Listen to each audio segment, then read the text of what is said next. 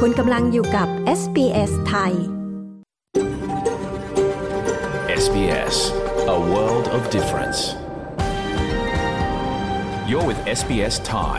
on mobile, online and on radio คุณกำลังฟัง SBS ไทยทางโทรศัพท์มือถือออนไลน์ และวิทยุ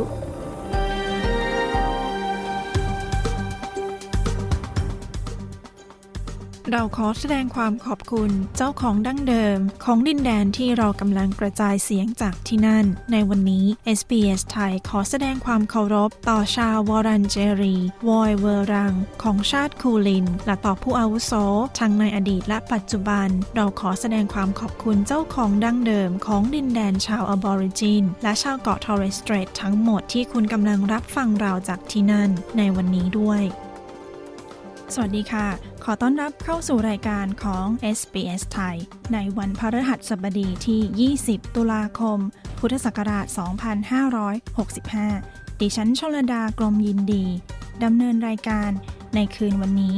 เราออกอากาศสดจากห้องส่ง ที่เมืองเมลเบิร์นนะคะ ไปฟังตัวอย่างของเราในคืนนี้กันก่อนค่ะ We certainly need some reform in this processing. There's a lot of red tape that needs to be reduced and it needs to start happening straight away.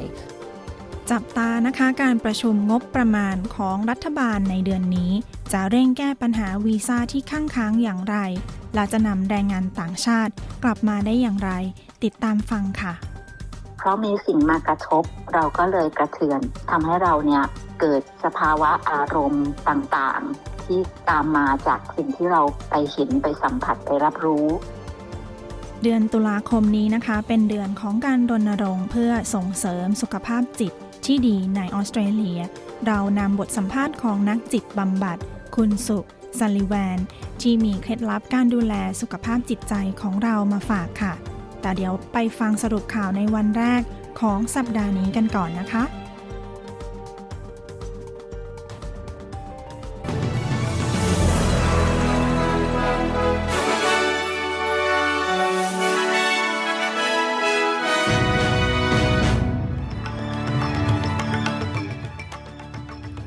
รุปหัวข้อข่าวของวันจันทร์ที่ 20 ตุลาคม พุทธศักราช 2565 เรื่องของการอัปเดตสถานการณ์น้ำท่วมในออสเตรเลีย เสียงโต้การพิจารณาการรับมือสถานการณ์โควิด ของออสเตรเลียนะคะ อัตราการว่างงานยังคงต่ำแต่ค่าจ้างพุ่งสูง ไปฟังรายละเอียดค่ะ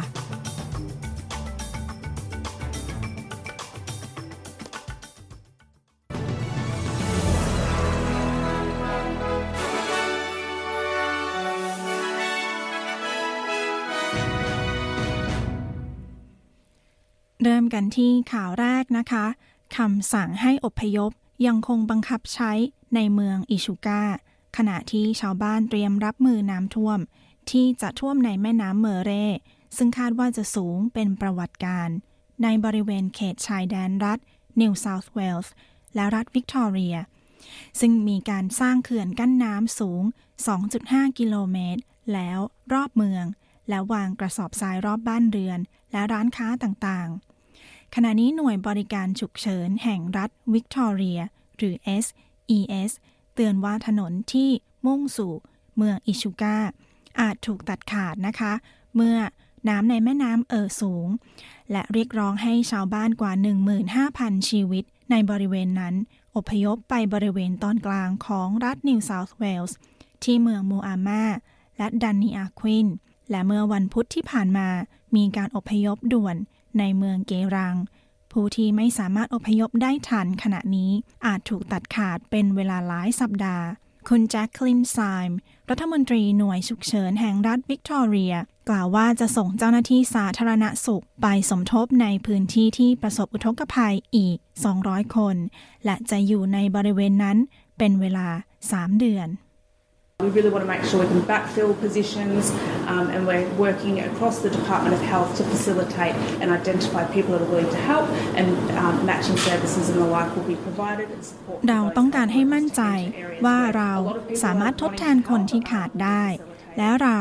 กำลังระดมคนจากกระทรวงสาธารณสุข เพื่อหาคนที่ยินดีเข้าช่วย และจัดสรรบริการและความช่วยเหลือให้แก่เจ้าหน้าที่ เพื่ออำนวยความสะดวกในการลงพื้นที่ ที่ประชาชนต้องการความช่วยเหลือ หน่วยงานสาธารณสุขเพื่อสุขภาพของคนพื้นเมืองนะคะ ก็ได้ทำงานสำคัญ โดยเฉพาะในชุมชนแถบเชปเปอร์ตัน สวอนฮิลล์ เคอแรง และอิชูกาซึ่งได้รับผลกระทบอย่างมาก และในขณะนี้มีการออกคำเตือนน้ำท่วมแล้วทั้งหมด 68คำสั่ง ทั่วรัฐนิวเซาท์เวลส์และชุมชนบริเวณชายแดนทางใต้ ก็กำลังใจจดใจจ่อ กับน้ำที่ กำลังจะท่วมสูง โดยคาดว่าจะมีน้ำท่วมสูงที่เมืองโมอาม่า น้ำในแม่น้ำจะเอ่อสูงขึ้นในวันนี้ และวันพรุ่งนี้ คุณโจนาธานโฮจากกรมอุตุนิยมวิทยากล่าวว่าฝนที่ตกส่วนใหญ่ จะยังคงอยู่ในพื้นที่ เนื่องจากจะมีฝนพายุขนอง Uh, but then heading into Friday and then certainly into the weekend, we, stu- we start to see some of those rainfall totals uh, really accumulate, particularly across the um, Great Dividing Range, Northwest Slope, Central เมื่อ West เข้า and, สู่ uh, วัน also ศุกร์ the South และ West ช่วง Slope. สุดสัปดาห์ And then heading into เราจะ the เริ่มเห็น weekend, ปริมาณน้ำฝนที่ตกสะสม ในบริเวณเทือกเขา Great Dividing เนินเขาทางตะวันตกเฉียงเหนือ บริเวณตะวันตกตอนกลาง และเทือกเขาทางตะวันตกเฉียงใต้ และเมื่อเข้าสู่ช่วงสุดสัปดาห์ เราคาดว่าจะเกิดน้ำท่วมอีกครั้ง มาที่อีกข่าวหนึ่งนะคะ มุขมนตรีรัฐนิวเซาท์เวลส์ออกมาปกป้องการรับมือกับการระบาดใหญ่ของออสเตรเลียที่ผ่านมา ว่าจัดว่าอยู่ในอันดับต้นๆของโลก หลังจากที่มีการพิจารณานโยบาย และมาตรการด้านสาธารณสุขของออสเตรเลีย และพบว่ามีผลกระทบต่อชุมชน ที่ด้อยโอกาส และชุมชนที่เปราะบาง การพิจารณานี้ระบุว่า ควรจะยังเปิดโรงเรียน และยังสามารถหลีกเลี่ยง การปิดพรมแดน และมาตรการล็อกดาวน์ได้ และแรงงานบางกลุ่ม ยังไม่สามารถขอรับเงินช่วยเหลือได้อีก แต่มุขมนตรีรัฐนิวเซาท์เวลส์โดมินิกเพโรเทตแย้งว่าออสเตรเลียควรภูมิใจกับวิธีการรับมือที่เกิดขึ้น We have one of the lowest death rates anywhere in the world. Uh, we stayed more open and more free than other parts um, of the world as well. เรามีอัตราการเสียชีวิตที่นับว่าต่ำที่สุด แห่งหนึ่งในโลก และเรายังคงสามารถเปิดและเป็นอิสระได้มากกว่าหลาย ๆ ประเทศในโลกเช่นกัน มีการตัดสินใจที่ยากลำบาก บางสิ่งเราทำได้ถูกต้อง บางสิ่งเราทำพลาด ผมไม่คิดว่ามีที่ไหนในโลก ที่จะสามารถรับมือได้สมบูรณ์แบบ อีกข่าวหนึ่งนะคะ ตัวเลขทางการระบุว่ามีงานเพียง 900 ตำแหน่งในเดือนกันยายนที่ผ่านมา และประชากรออสเตรเลียทำงานน้อยลง 1 ล้านชั่วโมง โดยสำนักสถิติระบุว่า ตัวเลขคนที่ลาป่วยลดลง เมื่อเทียบกับช่วงต้นปี ที่มีการระบาดของโควิด -19 สูง รัฐมนตรีโทนี่เบิร์กกล่าวว่าตัวเลขตำแหน่งงานในเดือนกันยายน พิสูจน์ให้เห็นถึงความไม่เชื่อมโยงระหว่างการว่างงานที่ต่ำและค่าจ้างที่สูงขึ้น This tells the story as well as to how the partnership between low unemployment ตัวเลขบอกถึงความสัมพันธ์ระหว่างการว่างงาน และค่าจ้างที่สูง ซึ่งไม่ไปในทางเดียวกัน นี่คือตัวเลขและสถานการณ์ที่เราถูกบอกมาเป็นเวลาหลายปี ว่าค่าจ้างจะเพิ่มขึ้น เมื่ออัตราการว่างงานต่ำลง อัตราการว่างงานอยู่ในระดับต่ำมาระยะหนึ่งแล้ว แต่อัตราการค่ะขออภัยค่ะแต่อัตราของค่าจ้างยังคงอยู่ที่ 2.6 ข่าวจากประเทศไทยประจำวันนี้นะคะ รัฐบาลพร้อมเป็นเจ้าภาพจัดการประชุมเอเปก ในปี 2022 นี้ในทุกมิติ และได้ขอความร่วมมือจากทุกภาคส่วน ให้รวมเป็นเจ้าภาพที่ดี เพื่อสร้างความประทับใจต่อนานาประเทศ โดยการประชุมผู้นำเขตเศรษฐกิจเอเปกในปี 2022 นี้จะเริ่มขึ้นที่กรุงเทพมหานคร ระหว่างวันที่ 14 ถึง 19 พฤศจิกายนนี้ ซึ่งรัฐบาลได้เตรียมความพร้อมไว้แล้วในทุกมิติ ทั้งด้านความมั่นคง การต้อนรับ สถานที่ และรายละเอียดการประชุม โดยมีนายอนุชาบูรพชัยศรีรองเลขาธิการนายกรัฐมนตรี ฝ่ายการเมือง ปฏิบัติหน้าที่โฆษกประจำสำนักนายกรัฐมนตรี กล่าวว่าช่วงเวลานี้ต้องเน้นการประชาสัมพันธ์ การเป็นเจ้าภาพเอเปกแบบเชิงรุก ทั้งใน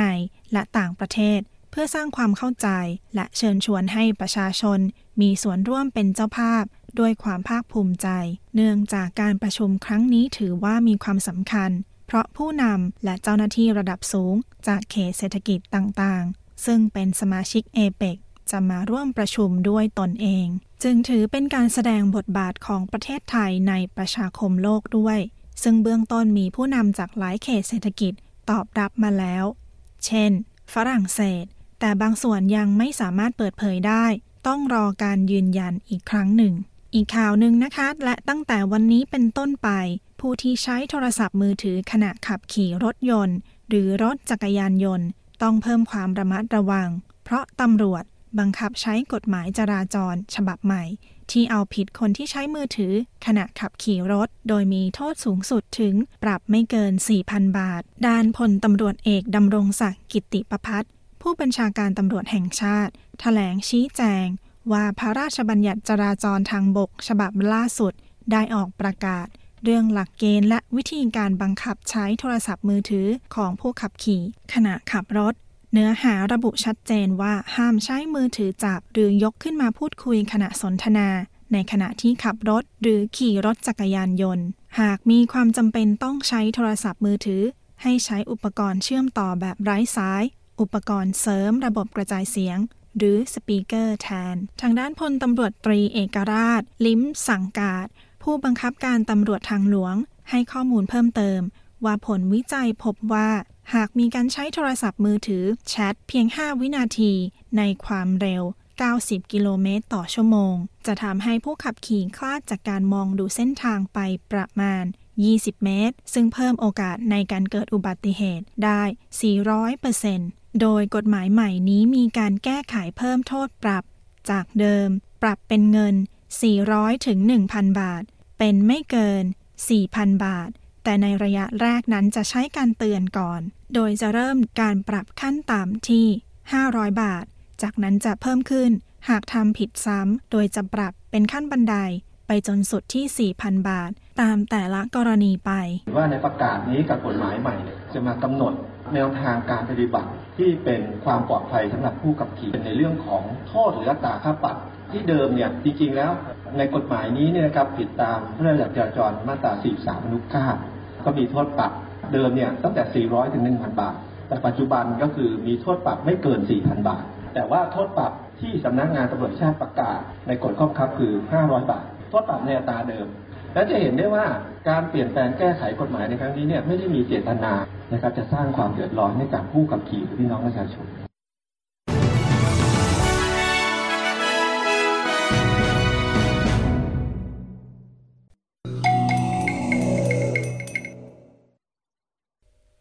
คุณกำลังฟังรายการ SBS ไทย ออกอากาศสดจากห้องส่งที่เมืองเมลเบิร์น ออสเตรเลียกับดิฉันชลดากรมยินดีนะคะ คุณผู้ฟังคะเดือนตุลาคมนี้เป็นเดือนของการรณรงค์เรื่องสุขภาพจิตที่ดีในออสเตรเลียนะคะ และ SBS ได้เปิดตัวโปรเจกต์ใหม่ ชื่อว่า Mind Your Health ซึ่งเป็นแหล่งข้อมูลออนไลน์ในเรื่องของสุขภาพและความเป็นอยู่ที่ดีนะคะ ดูรายละเอียดได้ที่ sbs.com au/mindyourhealth มีทั้งพอดแคสต์ บทความวิดีโอที่จะช่วยให้คุณและครอบครัวของคุณ มีสุขภาพกายและใจที่ดีค่ะ ฟังข่าวจาก SBS ไทยได้จากเว็บไซต์ของเรานะคะ จากแอป SBS Radio จากโทรทัศน์ดิจิตัลเลือกช่อง SBS Radio ช่องที่ 2 นะคะ ติดตามอ่านข่าวของเราได้จากเว็บไซต์หรือ Facebook Page SBS ไทย เราอัปเดตข่าวสารทุกวันเลยค่ะ ตอนนี้ไปฟังเรื่องของข่าวจากประเทศไทย โดยคุณชาดาสมบูรณ์ผล ผู้สื่อข่าวของ SBS ไทยจากประเทศไทยค่ะ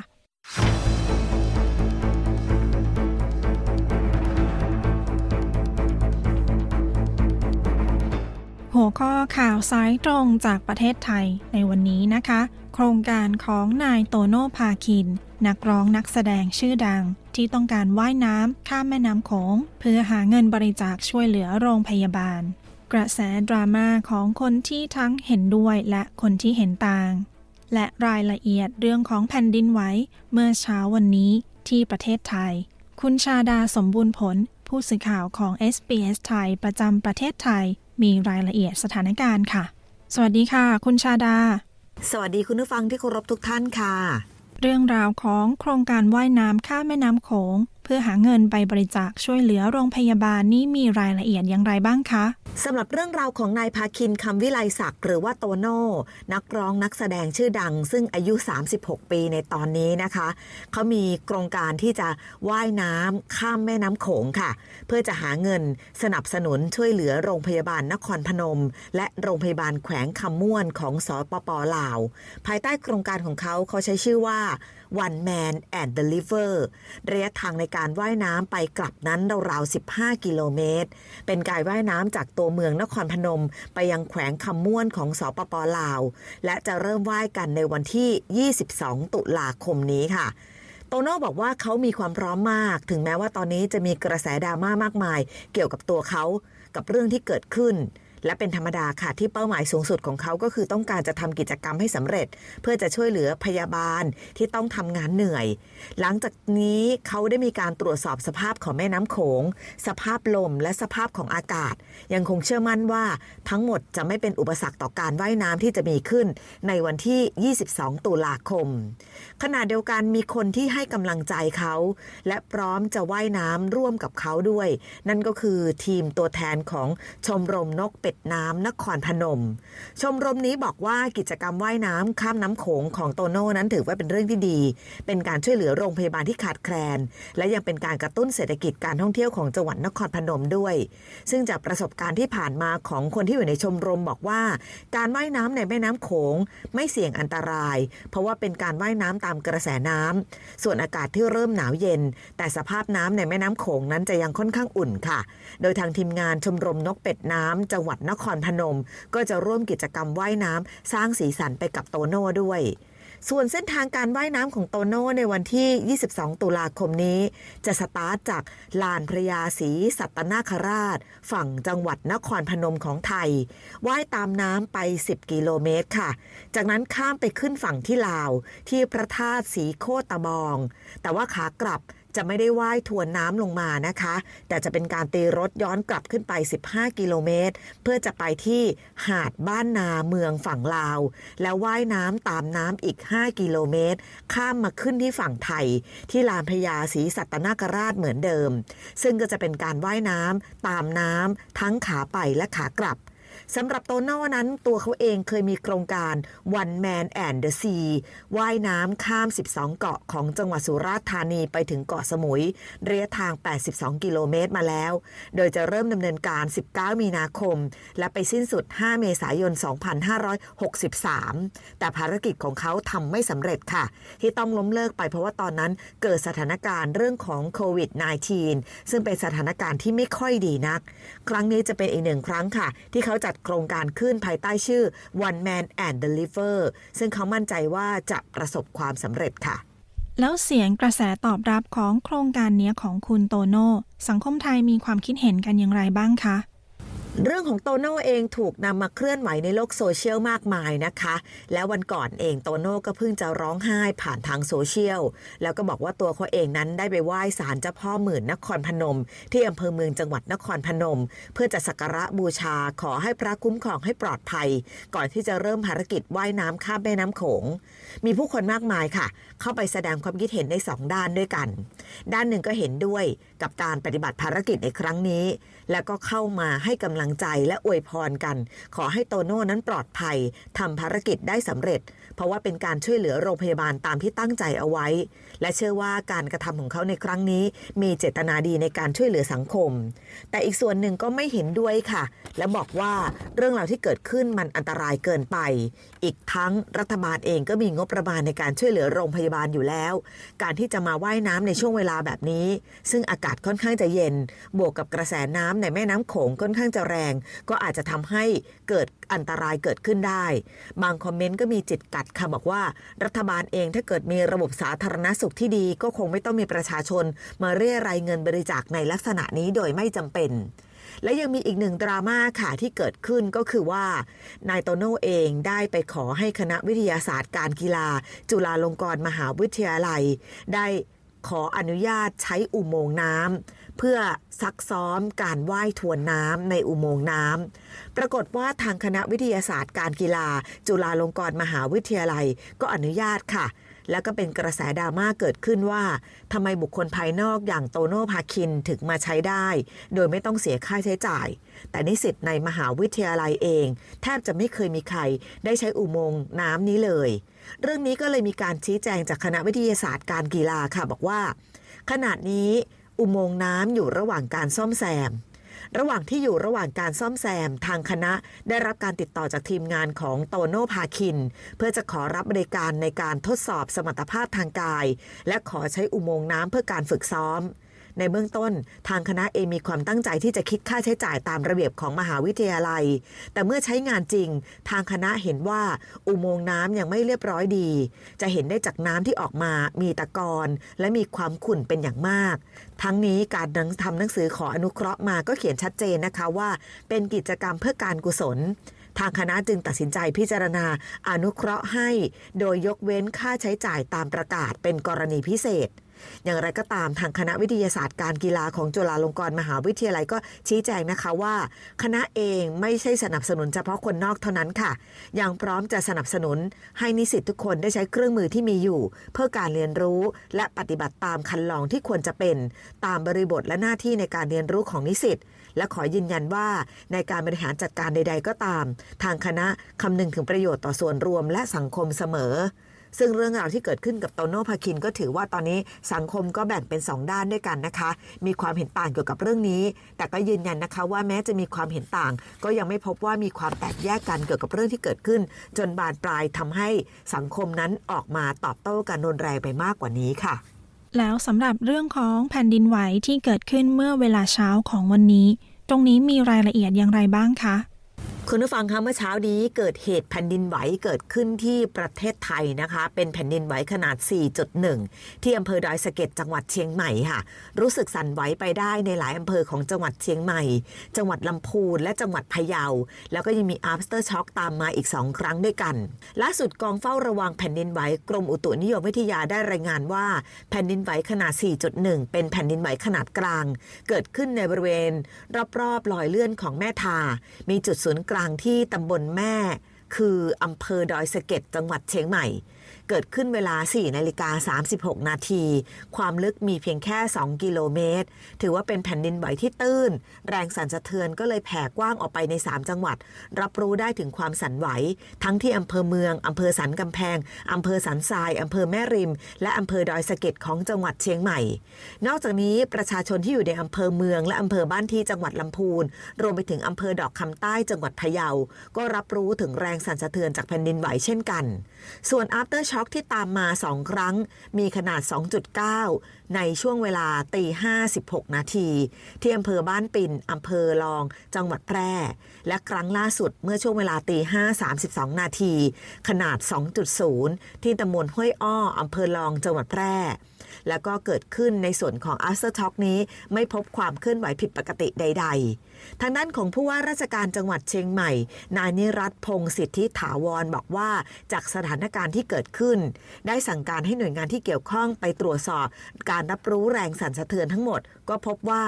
ในจังหวัดเชียงใหม่มีการรับรู้ถึงแรงสั่นสะเทือนได้ 15 อำเภอ จากทั้งหมด 25 อำเภอด้วยกันค่ะ และยังไม่มีแผ่นดินไหวตามมา หรือ after shock ที่รุนแรงเกิดขึ้น ตอนนี้ได้สั่งการให้ในายอำเภอทั้ง 25อำเภอ ตรวจสอบความเสียหายเบื้องต้น ซึ่งยังไม่พบรายงานความเสียหายที่รุนแรงเกี่ยวกับเรื่องของระบบชนรประทาน มีการสำรวจความแข็งแรงของเขื่อนต่างๆ ทั้งเขื่อนแม่กวงอุดมธาราอำเภอดอยสะเก็ดและเขื่อนแม่งัดสมบูรณ์ชนอำเภอแม่แตง พบว่าแรงสั่นไหวนั้นไม่กระทบต่อความมั่นคงของทั้งสองเขื่อน จึงมั่นใจว่าจะไม่มีปัญหาเรื่องของเขื่อนแตก พร้อมกันนี้ยังให้หน่วยงานที่เกี่ยวข้อง ไปเร่งตรวจสอบบ้านเรือนประชาชนที่มีสิ่งปลูกสร้างที่ไม่แข็งแรง ให้ดำเนินการก่อสร้างให้แล้วเสร็จ ขณะเดียวกัน แรงสั่นไหวที่เกิดขึ้นได้กำชับไปยังวัฒนธรรมจังหวัด สำนักพุทธจังหวัด สำนักศิลปากร ออกสำรวจวัดและโบราณสถานต่างๆ เพราะตอนนี้วัดและโบราณสถานต่างๆ ในจังหวัดเชียงใหม่ หลายพื้นที่ค่ะ เป็นเป้าหมายที่จะต้องเฝ้าระวัง เนื่องจากว่าเป็นพื้นที่ที่มีการก่อสร้างมาอย่างยาวนาน และถือเป็นศิลปะวัฒนธรรมที่อยู่คู่กับเมืองไทยมาอย่างยาวนานด้วย อย่างไรก็ตามจนถึงตอนนี้ก็ยังไม่พบความเสียหายหนักๆที่เกิดขึ้นในพื้นที่ ซึ่งทางหน่วยงานที่เกี่ยวข้อง ยืนยันว่าจะเฝ้าติดตามอย่างใกล้ชิด แล้วก็ระมัดระวังไม่ให้เกิดความเสียหายไปมากกว่านี้ค่ะดิฉันชาดาสมบูรณ์ผลรายงานข่าวสำหรับ SBS ไทย รายงานจากกรุงเทพมหานครค่ะ SBS SBS SBS SBS SBS SBS Radio SBS ไทยบนวิทยุ ออนไลน์ และบนโทรศัพท์เคลื่อนที่ของคุณ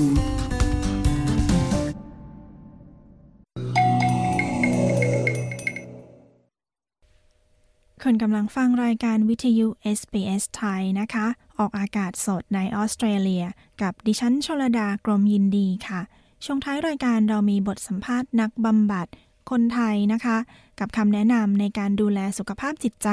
ในเดือนของการรณรงค์ เรื่องสุขภาพจิต เดือนตุลาคมนี้นะคะ ตอนนี้มาฟังเรื่องของการจับตาประชุมงบประมาณของรัฐบาลกลาง ที่จะมีขึ้นในเดือนนี้ หลายฝ่าย เร่งให้แก้ไขปัญหาการขาดแคลนแรงงาน จับตาว่าจะมีมาตรการอย่างไรไปฟังกันค่ะ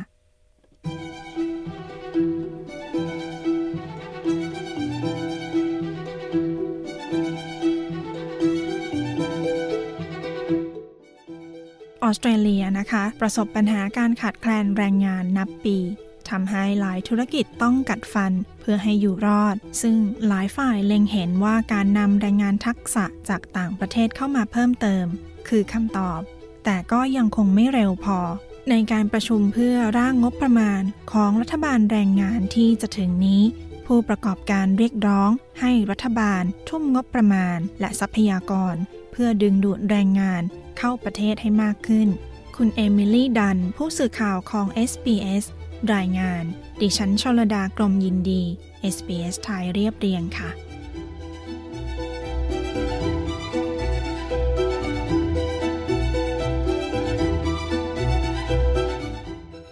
คุณเกรกโคนะคะ เป็นเจ้าของธุรกิจที่พึ่งพาแรงงานที่มีทักษะจากต่างประเทศนับ 10 ปี ปัญหาการขาดแคลนแรงงาน เนื่องจากวิกฤตการระบาดของโควิดนั้น ทำให้เขาต้องขาดพนักงาน และขณะนี้ต้องการพนักงานอย่างมากเช่นเช่น ผู้ประกอบการอื่นในอุตสาหกรรมก่อสร้าง We advertise all the time, full time, and most of our people now come from overseas. Um, we got to the point where เราโฆษณาตลอดเวลาตำแหน่งงาน full time ด้วย และแรงงานส่วนมากของเรามาจากต่างประเทศ เรามาถึงจุดที่โฆษณาไปก็เท่านั้น ทั้งในโรงงาน ฟาร์ม คลินิกแพทย์ทั่วไป และในห้องเรียน ออสเตรเลียต้องเผชิญภาวะขาดแคลนแรงงานระดับชาติ แนวทางแก้ไขปัญหาที่เร่งด่วนที่เห็นได้ชัด คือการเพิ่มวีซ่าสำหรับแรงงานต่างชาติ ซึ่งการเพิ่มจำนวนผู้อพยพถาวรที่จะรับ ก็นับเป็นแนวทางแก้ไขที่เป็นบทสรุปจากการประชุมสุดยอดแรงงานและทักษะ เมื่อเดือนกันยายนที่ผ่านมาที่กรุงแคนเบรา My great hope that this Jobs and Skills Summit marks the beginning of a new culture of cooperation. นับเป็นความหวังอันยิ่งใหญ่ของผมกับการประชุมสุดยอดแรงงานและทักษะนี้ เป็นจุดเริ่มต้นของวัฒนธรรมใหม่ในการร่วมมือกัน ซึ่งออสเตรเลียนะคะ จะเพิ่มจำนวนวีซ่าที่จะรับจากเดิม 160,000 วีซ่า เป็น 1 9 0 0 0 0 5,000 วีซ่า และในจำนวนนี้ประมาณ 5,000 วีซ่าจะจัดสรรให้ภาคส่วนสาธารณสุข 6,000 วีซ่าจะจัดสรรให้แรงงานที่มีทักษะเกี่ยวกับโครงสร้างพื้นฐานที่สำคัญ และเกือบ 7,000 วีซ่าจะจัดสรรให้ภาคส่วนเทคโนโลยีสำหรับวีซ่าในแถบภูมิภาค หรือ regional visa จะเพิ่มจาก 9,000 เป็น 35,000 แต่ผู้ประกอบการกล่าวว่านี่เป็นเพียงการแก้ปัญหา แค่บางส่วนเท่านั้น ซึ่งขณะนี้นะคะมีวีซ่าที่ยังคงรอการอนุมัติเกือบ880,000 วีซ่า คุณเบลินดา คลาร์ก ผู้บริหารของกลุ่มร้านอาหารและการจัดเลี้ยงแห่งออสเตรเลีย กล่าวว่านี่เป็นสิ่งที่ควรแก้ไข We certainly need some reform in this processing. There's a lot of red tape that needs to be reduced and it needs to start happening straight away. I think if we're looking at the opportunity เราต้องการการปฏิรูปในการดำเนินการวีซ่า ควรลดระเบียบราชการหลายอย่าง และต้องเริ่มทันที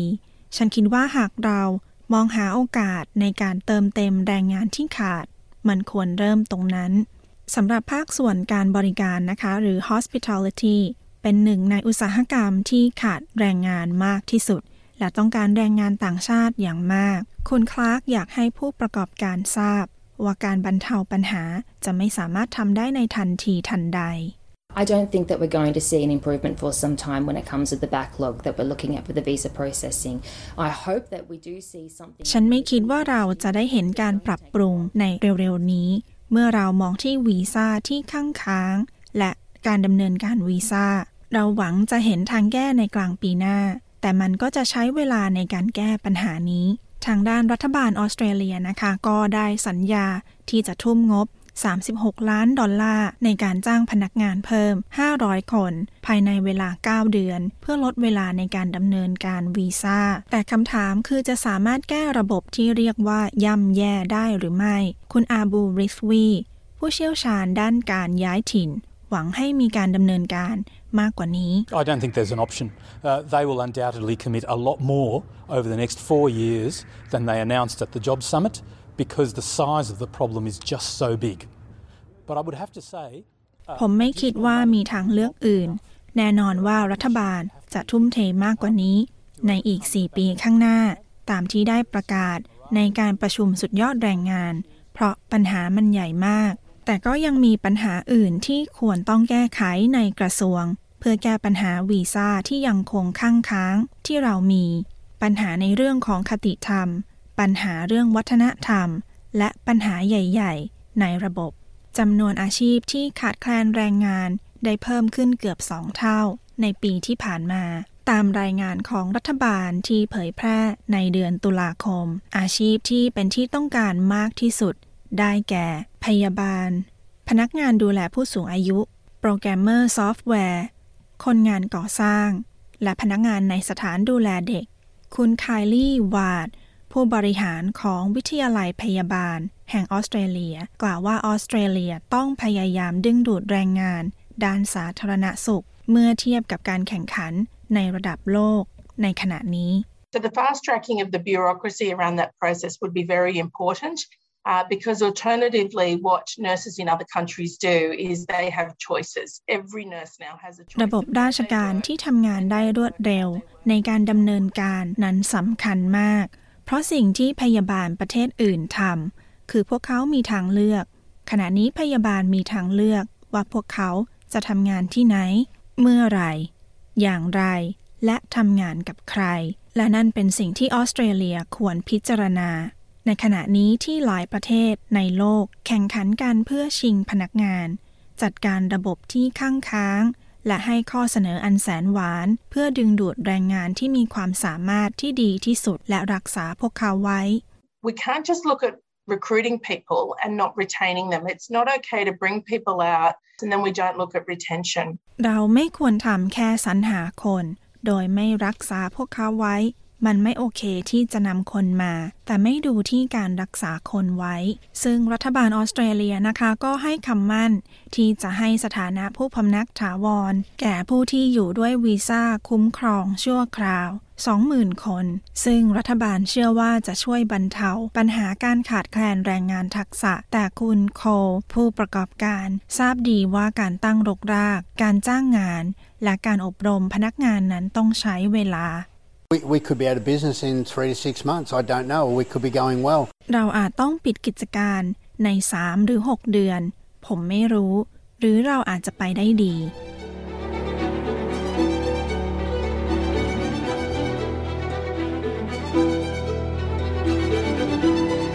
ค่ะและที่เพิ่งจบไปนั้นคือการจับตานะคะ การประชุมงบประมาณครั้งแรกของรัฐบาลนี้ที่หลายฝ่าย กดดันให้เร่งแก้ปัญหาการขาดแคลนแรงงานในออสเตรเลีย โดยคุณเอมิลี่ดัน และดิฉันชลดากรมยินดี SBS ไทยเรียบเรียงค่ะ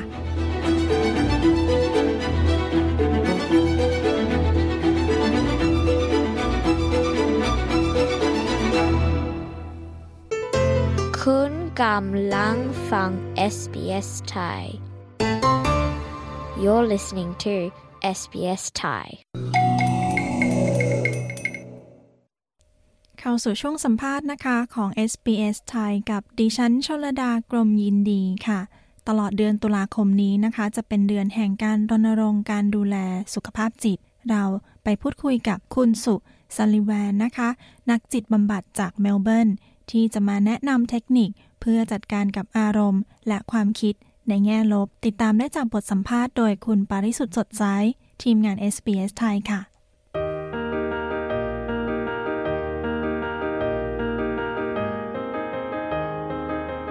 คุณผู้ฟังคะ 10 ตุลาคมเป็นวันสุขภาพจิตโลก และตลอดทั้งเดือนตุลาคม เป็นช่วงเวลาของการรณรงค์ให้ประชาชนหันมาสนใจเรื่องสุขภาพจิตนะคะ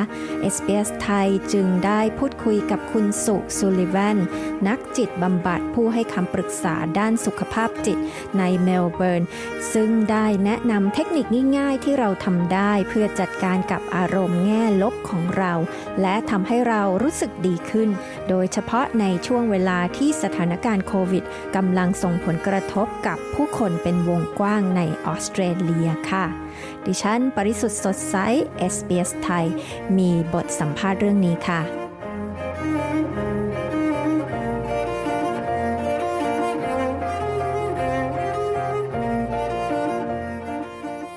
ค่ะสวัสดีค่ะคุณนก ในช่วงโควิดแบบนี้เนี่ยนะคะ อย่างที่คุณสูบบอกที่มีคนมาปรึกษาเนี่ยก็เราก็คงจะรู้สึกว่าไม่น่าแปลกใจ เพราะว่าคนบางคนก็อาจจะตกงานหรือว่ามีรายได้ลดลง แล้วก็การที่อยู่บ้านตลอด หรือว่าเกือบจะตลอดเวลาไม่ได้ไปไหนอะไรอย่างเงี้ยนะคะ ก็อาจจะทำให้มีการทะเลาะกันบ้าง เพราะว่าสถานการณ์ไม่ปกติ บางคนก็อาจจะรู้สึกว่าวิตกกังวลกับสถานการณ์โควิด แล้วบางคนก็อาจจะรู้สึกว่า โอ้ยคิดถึงเมืองไทยจังเลย คิดถึงพ่อแม่คิดถึงญาติ ความรู้สึกแบบนี้ค่ะ เราจะทำยังไงคะที่จะทำให้รู้สึกดีขึ้นมาบ้าง แล้วก็สามารถที่จะเดินหน้าต่อไปได้แก้ปัญหาที่มีอยู่อะคะ่ะ ต้องยอมรับกันก่อนนะคะว่าสถานการณ์ตอนนี้เนาะมันมีผลกระทบกับทุกๆคนเลยค่ะ ไม่ว่าจะทางตรงหรือทางอ้อมนะคะ ในระดับที่แตกต่างกันตามปัจจัยที่แตกต่างกันของแต่ละคนค่ะ มันเป็นความขัดข้อง ความขุ่นมัว ความขับแค้น ความโกรธ ความเสียใจ ความรู้สึกสูญเสีย มันมีหลากหลายอารมณ์ที่มาเกี่ยวข้องกับการใช้ชีวิตประจำวันของเราถูกไหมคะดังนั้นเนี่ยเราก็ต้องควรที่จะเริ่มต้นจากการจัดการอารมณ์ของเราก่อนค่ะ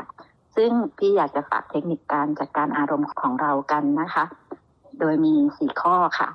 อย่างที่หนึ่งก็คือ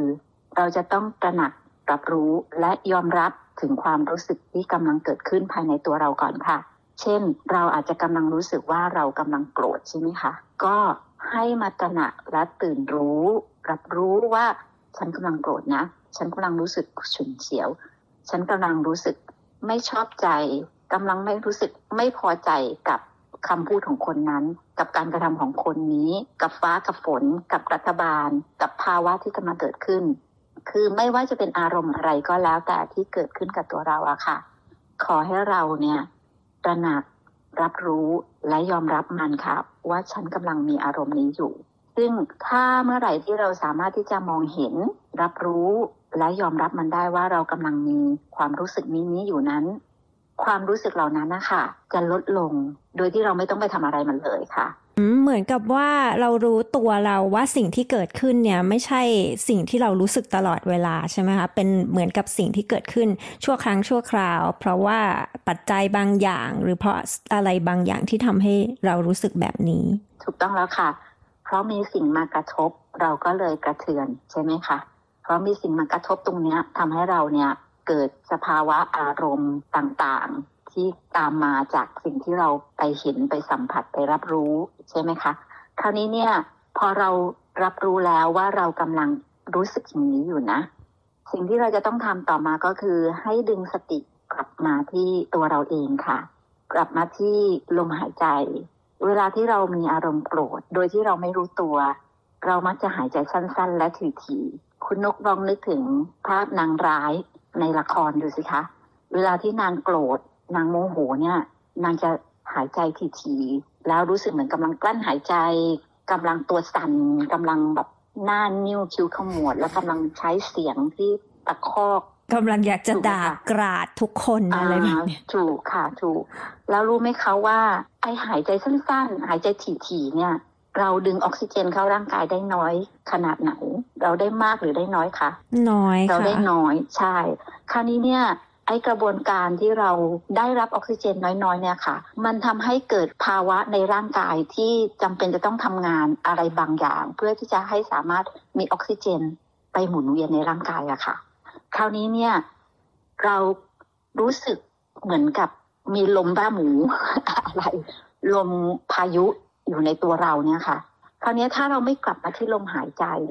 นะคะ เราก็จะเป็นอย่างนั้นแล้วเราจะยิ่งหมุนแล้วก็ยิ่งแรงพายุเนี่ยค่ะ แต่ถ้าเมื่อไหร่ที่เรารับรู้ว่าเรากำลังโกรธนะ ดึงสติกลับมาที่ลมหายใจ พยายามหายใจยาวๆลึกๆนะคะ และพยายามหายใจใช้เทคนิคการหายใจแบบผ่อนคลายนะคะ ซึ่งเทคนิคการหายใจแบบผ่อนคลายง่าย ๆก็คือการหายใจนะคะ เอาลมเข้าช่องท้องค่ะ ให้รู้สึกเหมือนว่ามีลูกโป่งอยู่ในท้องนะคะ หลังจากนั้นนะคะ ก็ค่อยๆ ปล่อยลมหายใจออกทางปากยาวๆค่ะทำวิธีนี้นะคะ สักสองสาครั้งค่ะ เราจะรู้สึกว่าระดับความตึงเครียด ความดันในเลือด จะลดลงกลับมาสู่เกือบภาวะปกติได้เลยค่ะ แค่ลมหายใจเท่านั้นเองค่ะ ให้กลับมาที่ลมหายใจและฝึกลมหายใจ ฝึกการหายใจคลายเครียดแบบนี้ค่ะทำแค่สามสิบสี่ห้าครั้งก็พอค่ะคือถ้ายังไม่หายก็ลองต่อไปอีกสักสองสามครั้ง ความรู้สึกแง่ลบทั้งหมดที่เรารู้สึกนี้ก็คือสามารถใช้เทคนิคนี้ได้ใช่ไหมคะคือรู้สึกรำคาญรู้สึกเบื่อแล้วรู้สึกเศร้า หรือรู้สึกวิตก อะไรอย่างนี้ก็คือใช้เทคนิคนี้ได้ทั้งหมด ได้ทั้งหมดเลยค่ะ เป็นเป็นเทคนิคการปรับอารมณ์ค่ะ และสำหรับเทคนิคที่สามที่ใช้นะคะควบคู่กันไปได้ก็คือเทคนิคการผ่อนคลายกล้ามเนื้อนะคะ โดยการลองหมุนคอสะบัดข้อมือสะบัดแขนขาสะบัดตัวดูนะคะ อันนี้เป็นเทคนิคที่นักจิตวิทยาเขาเขาเจอมาจากการที่สัตว์นะคะคุณนกสัตว์พวกหมาแมวนะคะ ถ้าเราสังเกตดูเนาะหรือว่าพวกสัตว์ป่าทั้งหลายหรอกทั้งปวงเหมือนกันนะคะ ที่เมื่อสัตว์เหล่านี้ค่ะกำลังใช้พละกำลัง ที่จะทำการต่อสู้ข่มขู่ศัตรูอย่างเงี้ยค่ะ หรือเตรียมพร้อมเนี่ยค่ะ ตัวมันเองเนี่ยเตรียมพร้อมที่จะต่อสู้กับศัตรูนะคะ มันจะทำการเกรงร่างกายแล้วผลิตสารฮอร์โมนในร่างกาย เพื่อทำให้ตัวเองตื่นพร้อมที่จะแบบต่อสู้กับศัตรูใช่ไหมคะคราวนี้เนี่ยพอจัดการเรื่องศัตรูเสร็จศัตรูไปแล้วพ้นจากวิกฤตอันตรายแล้วเนี่ย มันจะทำการ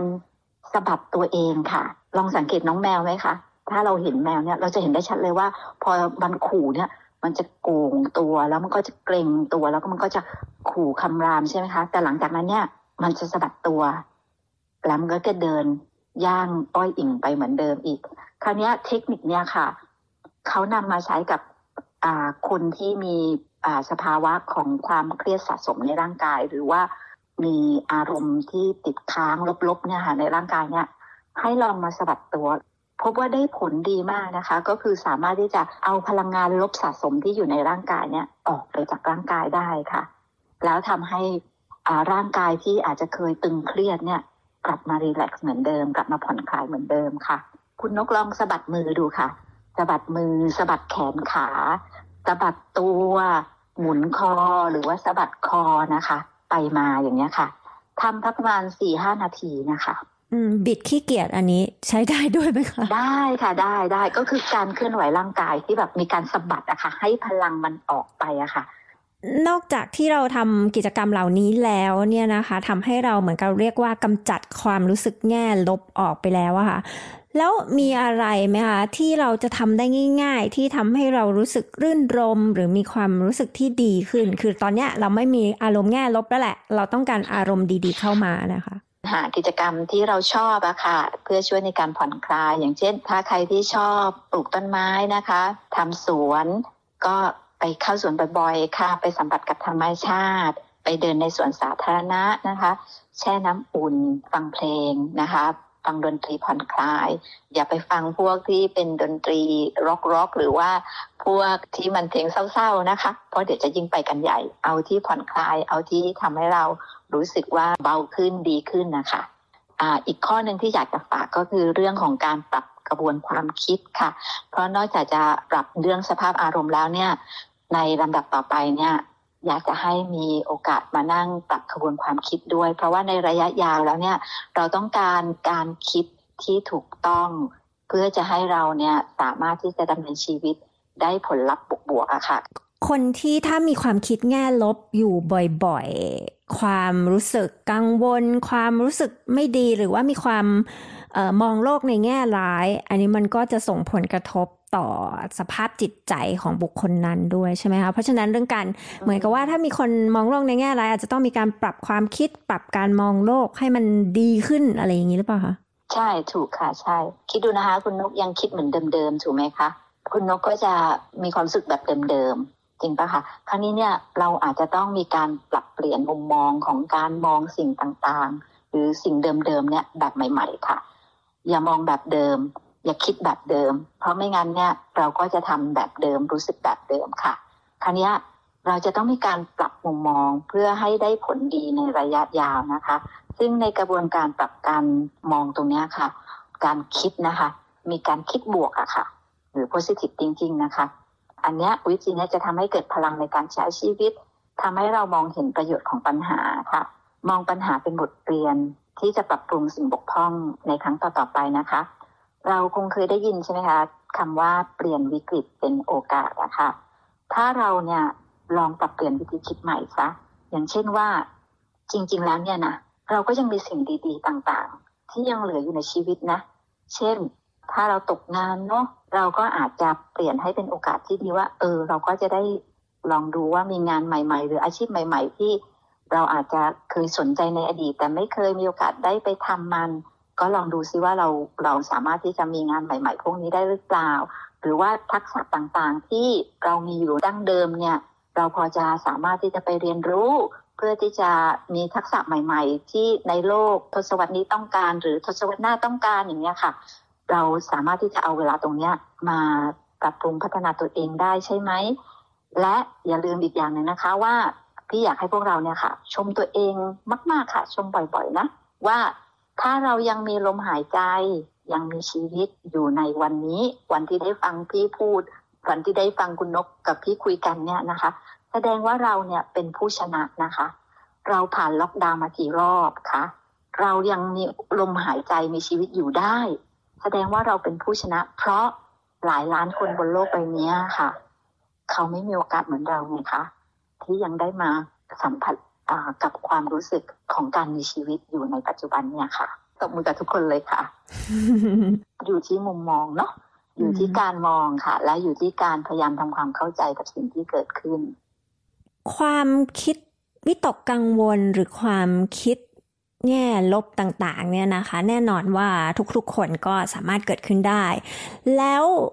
เกิดขึ้นนานแค่ไหนหรือมากแค่ไหนอะคะถึงจะเรียกว่าเริ่มไม่ปกติแล้วควรจะไปรับคำปรึกษาค่ะพี่อยากให้มองเรื่องของสุขภาพจิตนะคะ เป็นความสำคัญนะคะ ก็คือว่าถ้าเรารู้สึกกังวลแล้วกังวลกับความกังวลนะคะ อันนี้ไม่ต้องรอให้มันเลยเถิดถึงขนาดออกอาการ ว่าออกจากบ้านไม่ได้แล้ว ร้องไห้อยู่ตลอดช่วง24 ชั่วโมง หรือว่าร้องไห้เกือบทุกๆวันนะคะ อย่ารอให้ถึงจุดตรงนั้นเลยค่ะ แค่รู้สึกกังวลกับความกังวลของตัวเอง กับความรู้สึกที่ตัวเองมีเนี่ย ก็สามารถโทรไปปรึกษาเขาได้แล้วนะคะ เพราะว่าเมื่อไหร่ที่เรารู้สึกหรือว่ามันเป็นความกังวลเนี่ย ถ้ามันไม่ได้รับการปัดเป่า หรือว่าปรับเปลี่ยนให้มันหายกังวลนะคะ มันก็จะสะสม แล้วมันก็จะเป็นความยากในการที่จะทำให้ความรู้สึกเหล่านี้หายไปในอนาคตอะค่ะ หาตัวช่วยเลยค่ะ ซึ่งตัวช่วยในตอนนี้เนี่ยก็มีหลาย ๆ ที่เลยค่ะคนไม่น้อยเนี่ยอาจไม่ได้ให้ความสำคัญกับสุขภาพจิตมากเท่าสุขภาพกาย อาจจะคิดว่าเออก็ไม่ได้เป็นอะไรมาก ร่างกายก็ยังปกติดี ร่างกายก็ยังเดินไปไหนมาไหนได้ ไม่ต้องล้มหมอนนอนเสื่ออยู่บนเตียง ก็เลยไม่ได้ให้ความสำคัญกับเรื่องสุขภาพจิตเนี่ยนะคะ อันนี้คุณสุอยากจะฝากอะไรถึงตรงนี้ไหมคะ สุขภาพจิตเนี่ย ถ้าเราเคยได้ยินนะคะคำว่าใจเป็นนายกายเป็นบ่าวนะคะ ซึ่งถ้าเมื่อไหร่ที่สุขภาพจิตเรามีภูมิคุ้มกันที่ตกต่ำลงเนี่ยค่ะ มันจะสามารถส่งผลกระทบถึงสภาวะกายได้นะคะ จริงๆแล้วโรคหลาย ๆ อย่างที่เกิดขึ้นในร่างกายของเรานะคะ มันเป็นโรคที่ส่งผลกระทบมาจาก การที่เราเนี่ยมีสุขภาพจิต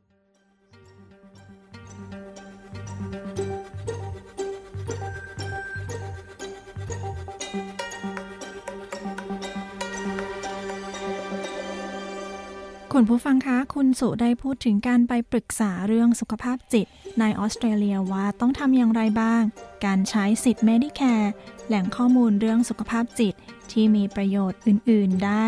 ทาง คุณผู้ฟังสามารถฟังได้ทางพอดแคสต์ของเรานะคะ สามารถหาได้จากเว็บไซต์ของ SBS ไทย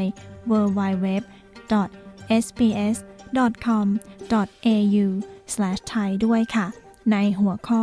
แนะเทคนิคจัดการอารมณ์ลบ ช่วงโควิด จากนักจิตบำบัดนะคะ รายการ SBS ไทยในคืนนี้หมดเวลาลงแล้วนะคะ คืนนี้ดิฉันชลดากรมยินดี และทีมงานทุกท่าน ต้องขอลาคุณผู้ฟังไปก่อน ติดตามรับฟังเราได้อีกในทุกคืนวันจันทร์และวันพฤหัสบดี เวลาสี่ทุ่มตรง ตามเวลาของเมืองซิดนีย์และเมลเบิร์นนะคะ ขอบคุณทุกท่านสำหรับการติดตามรับฟัง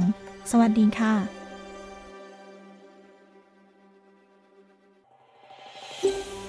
ต้องการฟังเรื่องราวน่าสนใจแบบนี้อีกใช่ไหม ฟังได้ทาง Apple Podcast Google Podcast Spotify หรือที่อื่น ๆ ที่คุณฟัง podcast ของคุณ